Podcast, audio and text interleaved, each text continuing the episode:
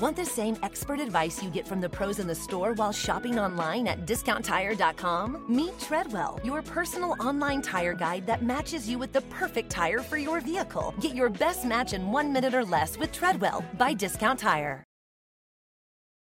You're listening to a podcast from Washington Post Live, bringing the Post's newsroom to life on stage. Kelly Marie Tran, star of Disney's Raya and the Last Dragon, joins Washington Post Live to discuss her varied roles in the power of representation. Let's listen.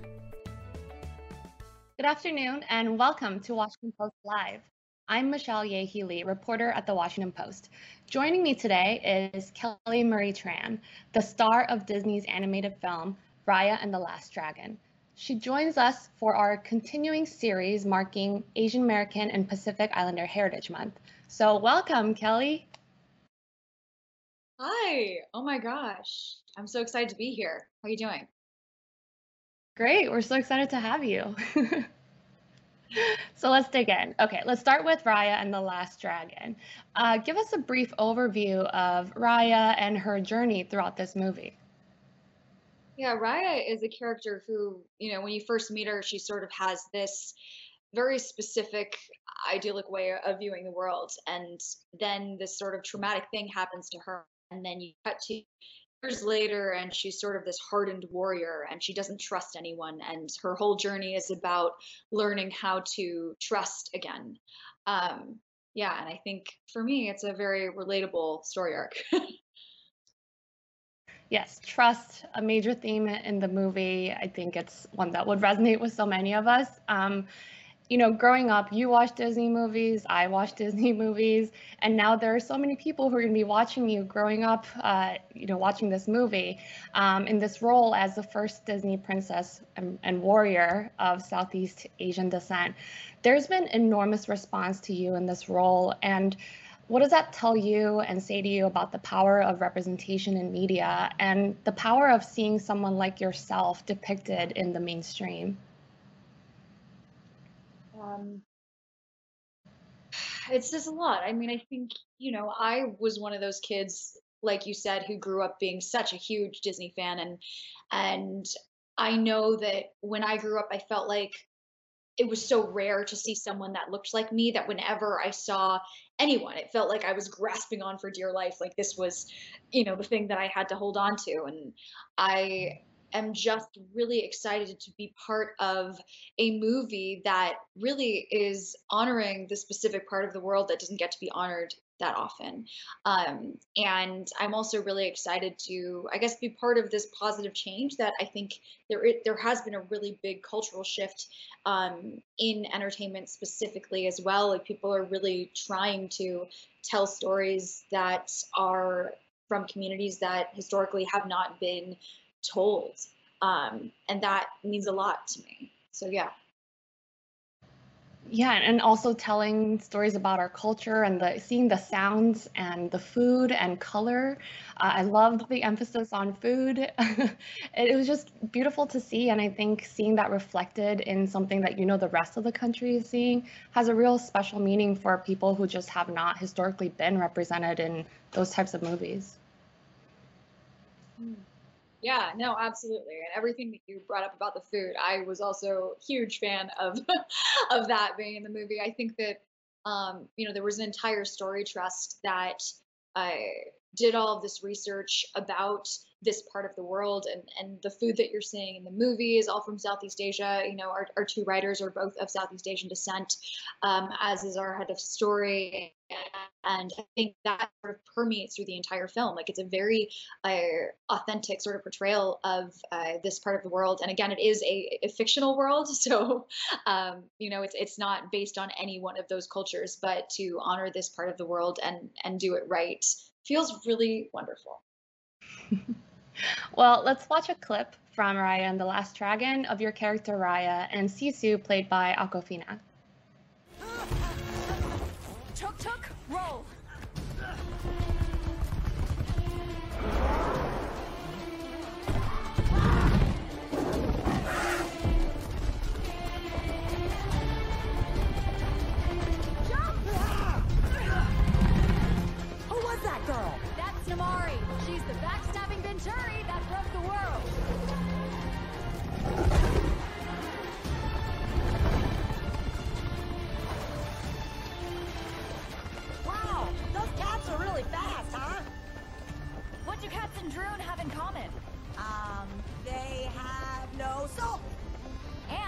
Both hate water. Oh. Hold on!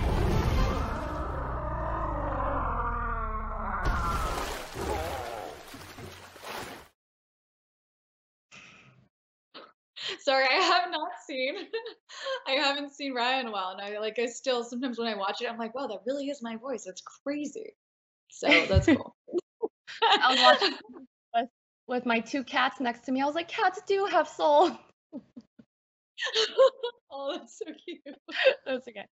Uh, well, so you know, like in that clip and throughout the movie, I think one of the striking things about um, the movie and watching it was that you know this de- depiction of Asian women as adventurous and strong and really physical. You're in like real, or your character is in fist fights in the movie, and I think it's especially important to make notice of that because of the stereotypes of Asian women being meek and quiet and subservient. And as we know, in the past year, violence against Asian women, um, it's been disproportionately reported by women in the Asian American community. Um, did that was that something that you were thinking about as you made this movie? You know, do you did you have any hopes about maybe the way of the the portrayal of, of Asian women um, and maybe challenging some of those stereotypes?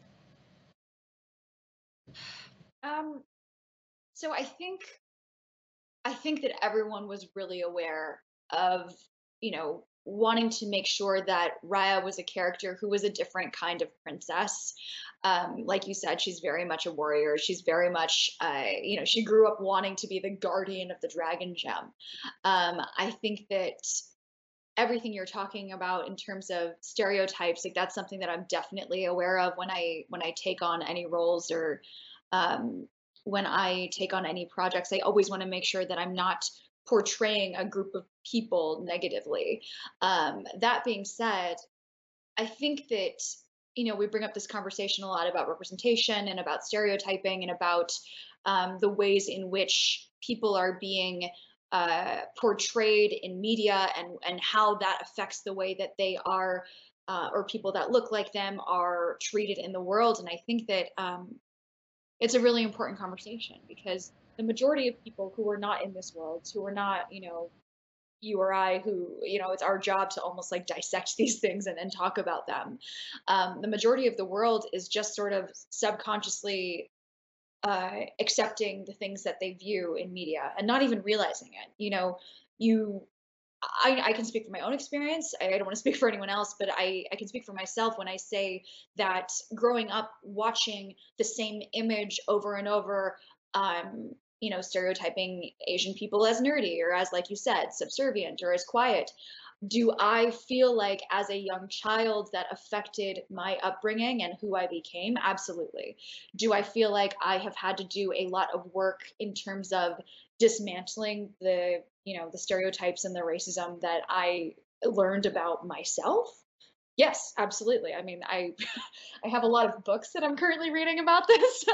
Um, but yeah i think that you know we have to have these conversations. We have to we have to think about what we are saying about certain types of people especially if historically that group of people has not been depicted or well represented across you know the entire all these different mediums because people are subconsciously ingesting these ideas as fact, even if we don't do realize that. And I, I think that that's a very important thing to consider.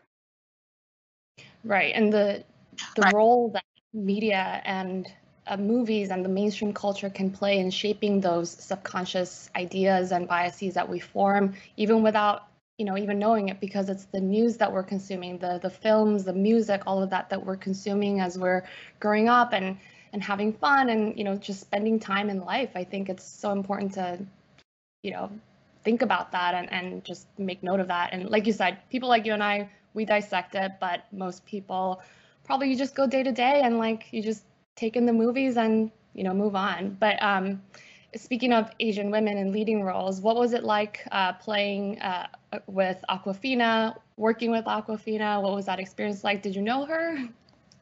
I, I mean, I knew of her. I think we had met in passing uh, like for two seconds she was going this way and I was going that way and I was like I love you and she was like I love you and then that was our only interaction um, but I just adore her so much obviously she is such an incredible artist and and um, a hilarious human being but yeah I I feel really grateful that I got to spend some time in space with her um, on this project and that we both get to be yeah, I, I, she's amazing. So I, I'm fangirling a little bit. I'm not giving you a cohesive answer.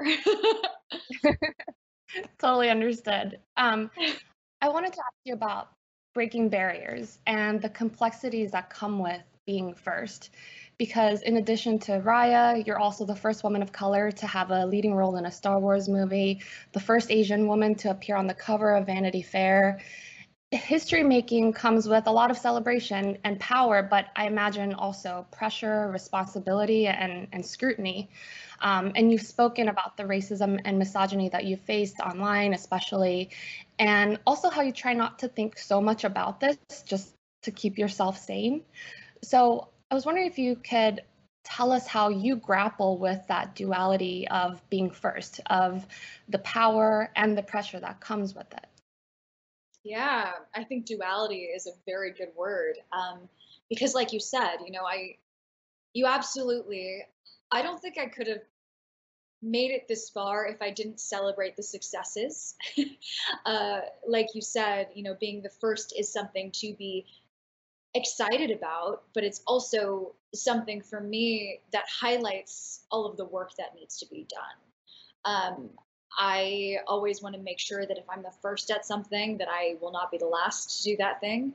Um, and I think what you were talking about in terms of the types of responsibility that you feel when you are breaking barriers, um, I think that was something that I used to struggle with a lot um, because it felt as if I had this responsibility to represent an entire continent of people, which is just an unfair, totally not doable thing.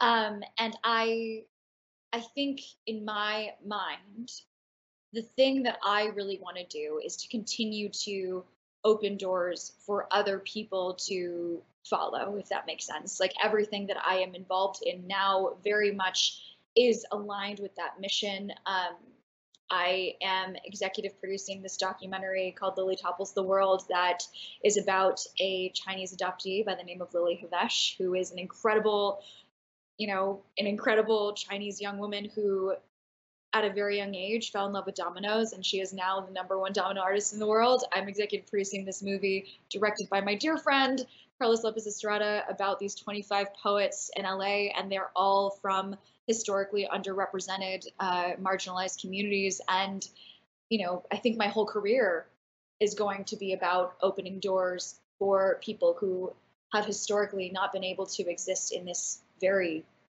exclusive space. Um, so yeah, I think that I think about those things a lot. I think about what it means to be the first, and every time I think about it, the thing that I land on is that I do not want to be the last. Um, so yeah.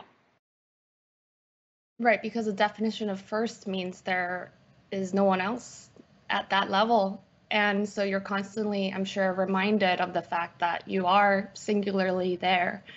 Um, and I think that idea of of carving spaces is very much something that people who are trailblazers and history makers that just comes with that word. And I, I do wonder about your whether you actually have the space to celebrate yourself and, and that accomplishment because it also comes just by definition with all of that responsibility, you know? Yeah, what's wild is like when you, I hadn't seen that little piece that was played in the beginning. Um, and it like made me emotional a little bit because I feel like I go about my day and I, I don't really think about those things. Like I don't think about like I'm the first this, I'm the first that. What I'm thinking about is like, okay, how do I make space for other people? How do I continue to hopefully you know, make radical revolutionary art that opens the minds of of the people who who watch it i i i think that i need to and this is a good reminder celebrate those things more um but for the most part, I feel like I'm definitely a woman on a mission. Um, I, I, I, want to, as much as possible, use the power that I have to highlight, uh, you know, other stories and, and people who have not been heard before. Um, and so I guess my answer is I need to celebrate those things more. Well, let's celebrate you. uh, well, speaking of stories that are not often told um, and our stories, uh, I want to ask you about your immigrant story. Your parents moved here uh, to this country as refugees from Vietnam. Tell us a bit about them and, and you and, and your journey. Yeah, my parents are superheroes. They really are. Um, my parents both immigrated to the United States in 1978. They're both refugees from the Vietnam War. Um, and which is funny, even as I say that now, the words the Vietnam War, it's funny because, you know, I'm very much viewing the Vietnam War through a lens of someone who grew up in America and learned about that war here.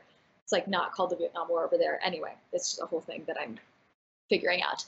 My parents are amazing. They are immigrants who came to America with nothing. Um, they I mean, I think they really just had the shirts on their backs and they had to have sponsorships sponsorships to come here. Um, they also both had younger siblings they had to take care of, and they were separated from their parents for I think both of them almost two decades. Um, so they very much grew up in their late teens in America, learning how to assimilate into this world. Uh, they met at an English second, language class in San Diego, and um, they very much grew up in a world where they didn't really have the luxury of having a dream. So the fact that I'm sitting here with you today talking about, um, you know, being the first woman of color in Star Wars, being the first Southeast Asian Disney princess, to have that sort of um, career and to come from the place that I came from, from two people who, you know, their dream was to have food on the table and have a roof over their heads and to provide uh, opportunity for their children, which they very much did. Uh,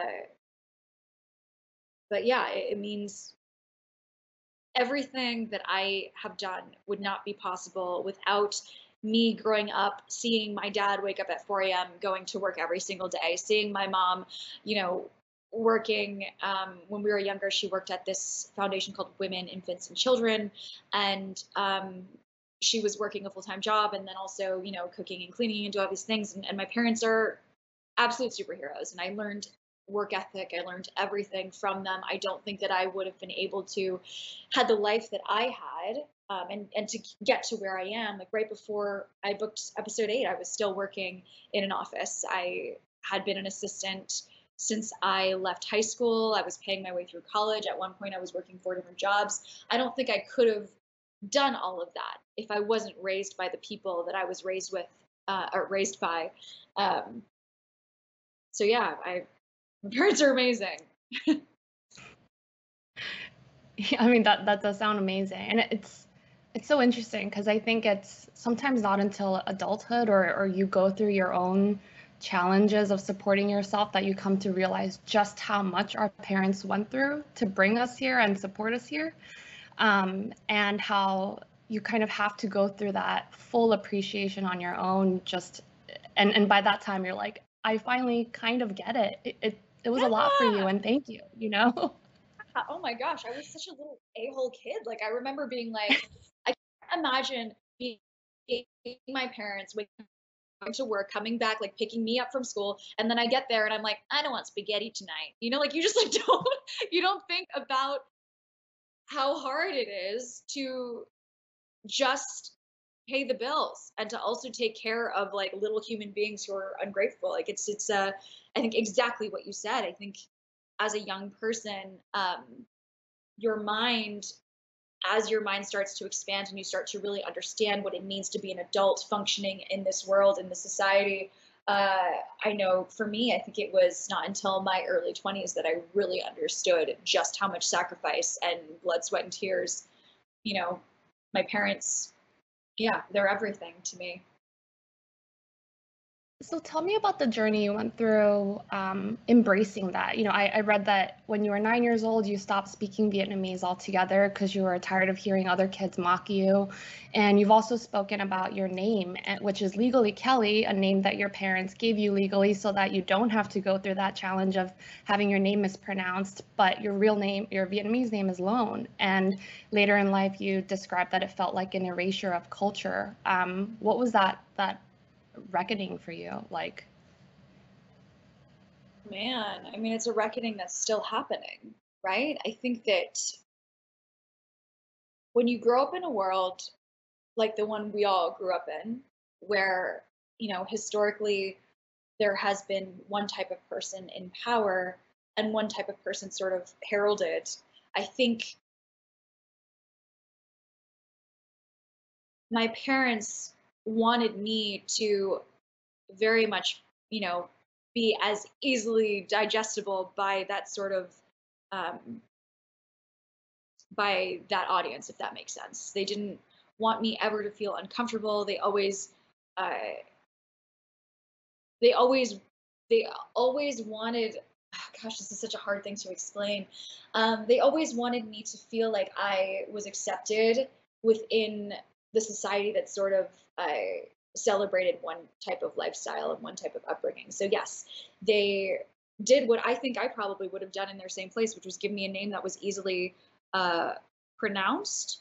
Um, but I think what we, what I didn't understand was that even that act and and what an act of love that is, you know, to want your child to feel accepted. Um, what I didn't realize is I don't even know who I am outside of this system. Because at birth, already something was changed to make me fit into that system. And that is a problem. uh, I have done, and I think, you know, my friends and I talk about this all of the time. We don't even know what our identities are because we cannot unravel our identity with the world that we grew up in and it's a very difficult thing to talk about um, because we, we talk about you know white supremacy. We talk about all these things that are so ingrained in our society that we can't even recognize it sometimes. Um, I forget who i was talking to uh, someone was talking to me about culture and the way that we all walk around in culture and we don't even realize it. For example like fish are in water but they're not really they don't they probably don't think like, oh, like, hey, eh, like you're not aware that you're in water. That's just how you've always lived, if that makes sense. So that's kind of how we all have grown up in culture. And now there's this sort of the wonderful thing is is I feel like there's this heightened awareness now. People have words like microaggression and gaslight, and these were not words that I grew up with. These were just, you know, those were experiences that I had that I did not know how to define. That I, I remember feeling weird whenever something like that would happen to me, but if you don't have a name for it, you can't put it out into the open. And it sort of becomes this like spiral of shame and like, did that really happen? And and now we're living in this world where we all have these this sort of shared vocabulary for these things which i think is wonderful and i am continuing to try and dismantle the system with inside myself um, yeah did I answer your question? I feel like I just sort of went on a, a rant or something. well, it, no, I, you did. And I think, I mean, it is a hard question to answer, but at the same time, it is so relatable. And I asked it because I guarantee you there are some people who were nodding just as I was, just listening to you talk and process it, because it is something that so many immigrants and children of immigrants can relate to. Um, I was legally Ye Hee when I was born in Korea, Seoul, Korea, and um, I moved to the U.S. when I was seven. And uh, I took on the name Michelle because when I used Ye Hee in school, I was made fun of, and um, you know I was ashamed, and so I wanted to just fit in and and go with what the system says c- should be my name and could be my name, and it was Michelle. And it wasn't until adulthood that I really realized that I kind of came to that too, which is like maybe I erased my own culture on my own when I was so little, and what were those factors that shaped me then? Um, and would I have even had that vocabulary at age seven? You know, maybe not. Maybe I'm putting too much on myself, but I think um, it is that journey that we all go through. And and now, you know, it's a, I got naturalized. Michelle Ye Hee Lee is my full name and it's my professional name, but but that is in so many of us. Um, so, what would you say is like your message to other um, Asian American, young Asian Americans specifically, who are navigating this, navigating the feeling of not belonging? which is being forced on them by other people, um, whether it's them being made feel, you know, uh, feeling embarrassed about their culture or food or language or anything. What would be your advice to them?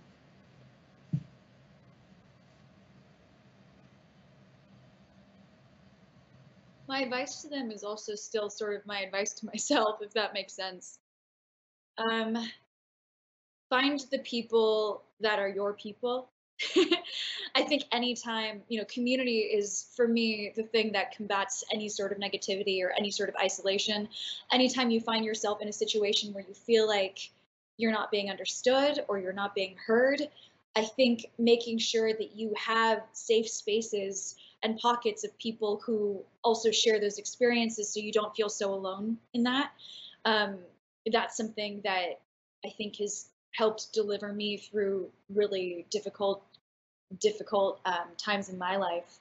Um, and also,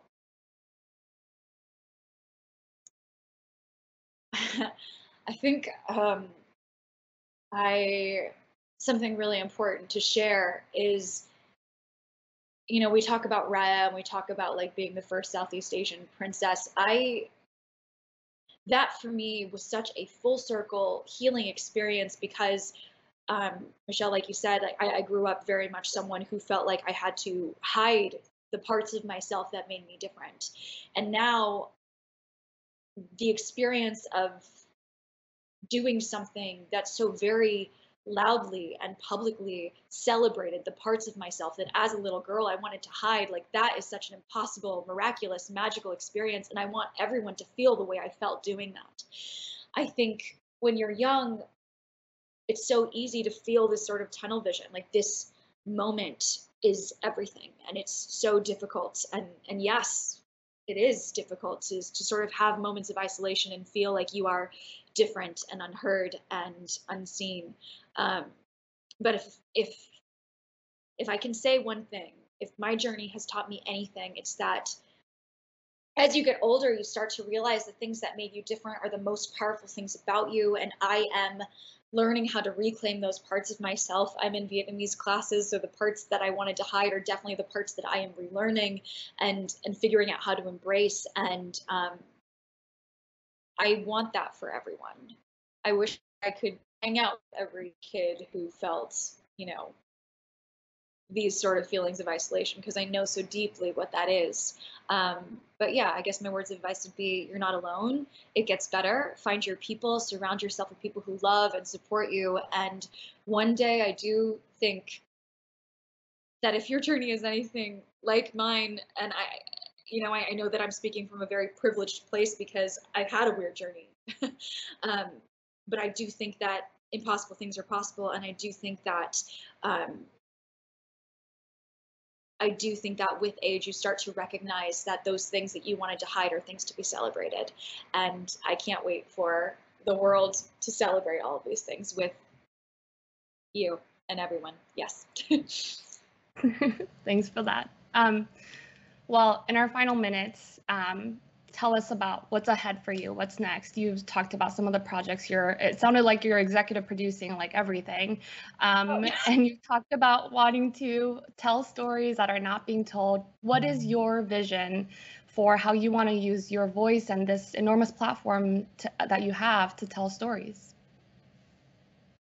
Yeah. Um, so yeah, like I mentioned before, Lily Topples the World um, which is this mm-hmm. beautiful documentary that I'm excited about. And then the, the second project that I told you about is called Summertime, and it has changed my life fully. Uh, I've spent the last two months learning poetry with the poets that uh, a lot of whom star in in the film, and you know this movie is starring 25 poets who have never been in a film before, um, and it's really just a magical piece of art that I, I hope that everyone gets to go out and see because it for me it's very much depicting a world that I want to live in. Um, you know, it's seeing all of these people who are just in their own truth talking about their pain and their trauma and their life experience with these beautiful words. Um, and you know it's just life changing so I'm, I'm really excited about that. And i guess um, your question about what i want my career to look like or, or what i want to use my voice for um, would just be more things in in in along the lines of, of that I, I want to continue to make radical, revolutionary, magical things with radical, revolutionary, magical people. And I want to open people's minds and hearts um, and, and make room for those who have historically not had room in this space. Um, and yeah, I want to do things that scare me. I think I am right now. I'm um, very scared, but I, I'm still doing those things. And, and that's, I think, the important thing. Yeah. Well, I'm really looking forward to that. Um, so, in one minute we have left, in the spirit of celebration, reframing narratives, refuting all the lies that society has forced on us, and the shame and otherness, refuting all of that, tell me one thing that you're so proud of about your heritage, like the thing that makes you in your gut so proud. What is that thing? Oh my gosh. Uh, the thing that makes me so proud of my heritage. Um, I think gosh. I, I mean, I think my heritage is defined by so many different things. I can't really pinpoint one part of it that I'm proud of. Um, but I think what I'm really proud of, I guess, when I talk about my parents, when I talk about my family, when I talk about like the people I descended from, is this ability to continue to strive and look for a hopeful world despite things getting really bad sometimes. Um, so, yeah, the ability to survive and thrive in a world that maybe taught you uh, that um, you don't belong. I think that's something that I'm really proud of. Resilience and strength. Absolutely. Yeah. Yeah. Well, thank you so much. Uh, unfortunately, we've reached time. Um, really appreciate this conversation. Thanks for being with us. Oh my gosh, thanks for having me. It was so nice to chat. Yeah. Felt like talking with a friend. And well, thank you uh, in the audience for joining us. Uh, join my colleague Jonathan Capehart tomorrow at 2:30 for the next in our Race in America series with Minnesota Attorney General Keith Ellison. I'm Michelle Ye Hee Lee, and thanks for joining us at Washington Post Live. Thanks for listening. To hear more interviews from this series and other Washington Post Live programs, visit us at WashingtonPostLive.com.